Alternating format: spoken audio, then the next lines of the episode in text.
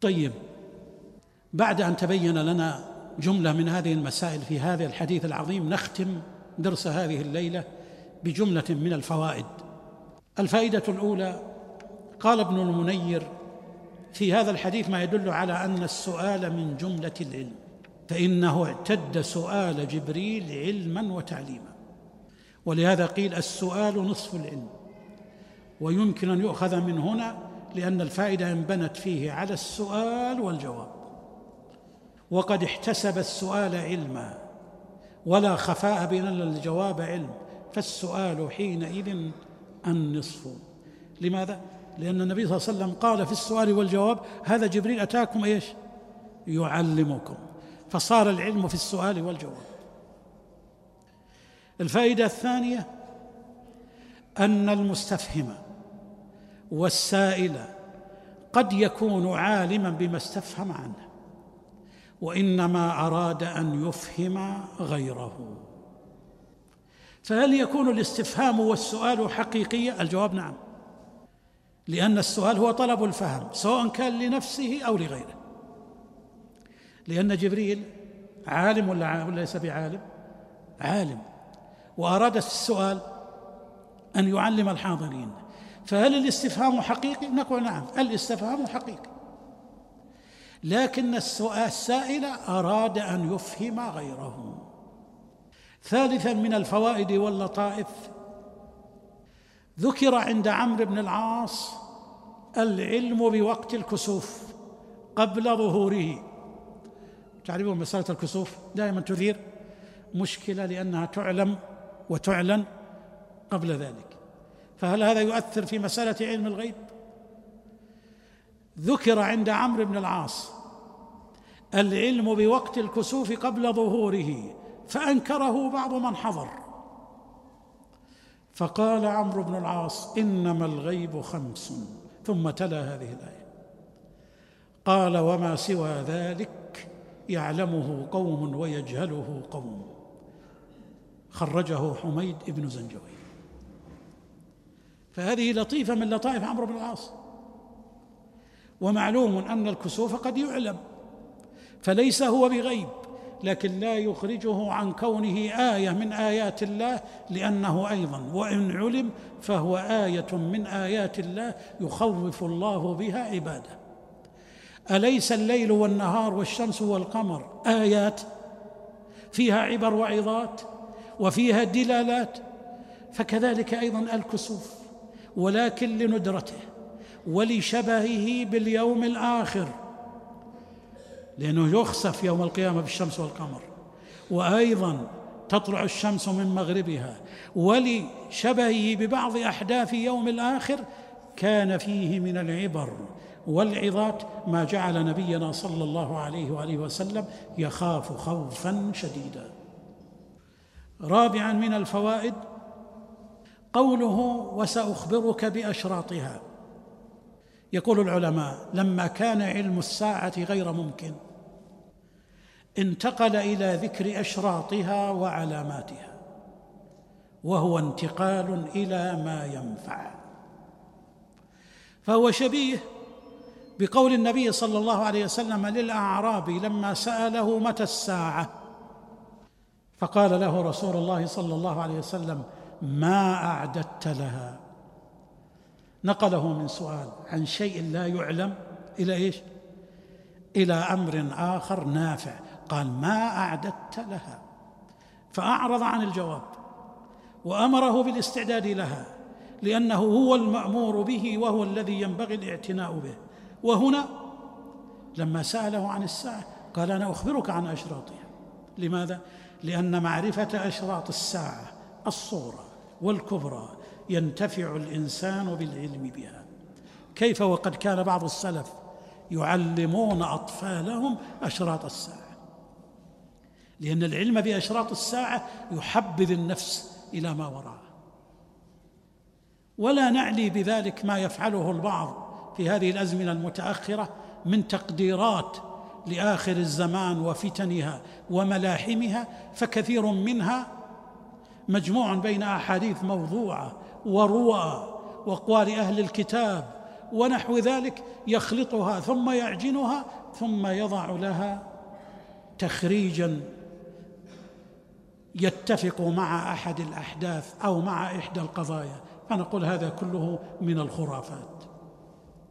الأحاديث الصحيحة احاديث صحيحة. أما تركيبها بهذه الطريقة تأتي بأقوال أهل الكتاب وبالأحاديث الموضوعة وبالأحاديث الضعيفة ثم تند ثم تذكر فيها أيضا تنبؤات السحرة والكهنة ثم تضيف إليها رؤى وتنهيها إلى أن تقول هذا فلان هو الذي جاء به وهذا الحادثة هي كذا. لا كثير منه غير صحيح. لكن ما ثبت عن رسول الله صلى الله عليه وسلم فإننا نؤمن به ونصدق. لكن لا نستعجل في إنزال الأحاديث وأشراط الساعة وملاحم آخر الزمان منازلها ونتعجل في ذلك كما يفعل الكثيرون. وعليه فالعلم بأشراط الساعة هو مفيد جدا للعباد. فينتبه إلى هذه المسألة. خامسا من الفوائد فائدة متعلقة بقوله أن تعبد الله كأنك تراه.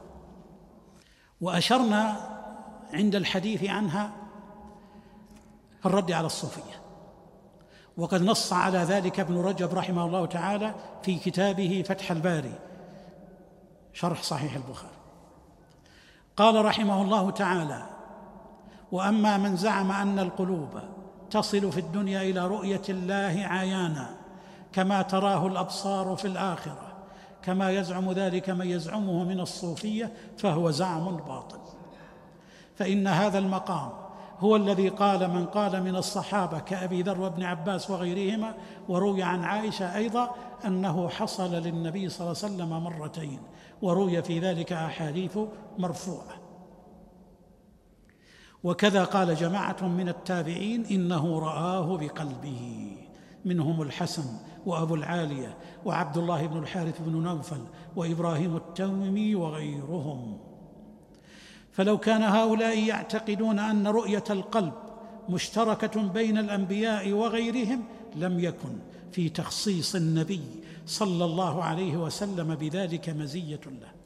لا سيما وإنما قالوا إنها حصلت مرتين. ثم يقول ابن رجب فإن هؤلاء الصوفية يزعمون أن رؤية القلب تصير حالا ومقاما دائما. أو غالبا لهم. ومن هنا ينشأ تفضيل الأولياء على الأنبياء ويتفرع على ذلك أنواع الضلالات والمحالات والجهالات. والله يهدي من يشاء إلى صراط مستقيم. إذا كان الرسول رآه بفؤاده ومع ذلك لم يره إلا مرتين. فكيف يزعم بعض الصوفية أن شيخه أو سيده أو يرى الله مباشره أما لقي الأنبياء ولقي الاصل الأولياء فحدث ولا حرج. وكل ذلك من الخرافات. كل ذلك من الخرافات. من زعم أنه يرى الله عيانا أو يرى الرسول عيانا أو رأى الخضر عيانا أو يرى سيده فلان عيانا فهذه كلها دجل وخرافات. أما رؤيا المنام فهي غير ذلك. فقوله صلى الله عليه وسلم أن تعبد الله كأنك تراه لا حجة فيه لمن يزعم أنه يرى الله عيانا. وإنما هذه الرؤية هي كما شرحت رؤية قلبية إيمانية يتعبد الله ولهذا قال في العبارة كأنك ترى الله. كأنك ترى. لاحظ معي. بينما الثاني ما قال كأنك قال فإن لم تكن تراه فإنه يراك لأن رؤية الله لك جزما. ليس فيها شك. أما رؤيتك له فهذه لا تكون إلا في الآخرة في الجنة. أسأل الله يرزقني وإياكم النظر إلى وجه الله الكريم. أما في الدنيا فقد قال صلى الله عليه وسلم إنكم لن تروا ربكم حتى تموتوا. والقول الراجح أن الرسول صلى الله عليه وسلم ليلة المعراج لم يره بأم عينيه وإنما رآه بقلبه وبفؤاده. فعبادة العباد لله رب العالمين هو الأصل والحق. فإذا كان كذلك فعلى الإنسان أن يسير في ذلك على طريق مستقيم. لا غلو الغالين ولا جفاء الجافين وإنما هي رقة قلوب المؤمنين وصحة إيمان المؤمنين الذين يتعبدون لربهم سبحانه وتعالى فتلين قلوبهم وتلين جلودهم ويستحضرون عظمة ربهم سبحانه وتعالى في الآخرة. اللهم اجعلنا منهم يا رب العالمين. اللهم اجعلنا منهم يا رب العالمين. بقي في الدرس يمكن عشر دقائق أو ربع ساعة. نصلي ومباشره إن شاء الله تعالى. أكمل فقرة تتعلق بهذا الحديث ثم بعد ذلك نجيب بسرعة على الأسئلة ولن نطيل عليكم إن شاء الله تعالى وصلى الله وسلم على نبينا محمد وعلى آله وصحبه أجمعين.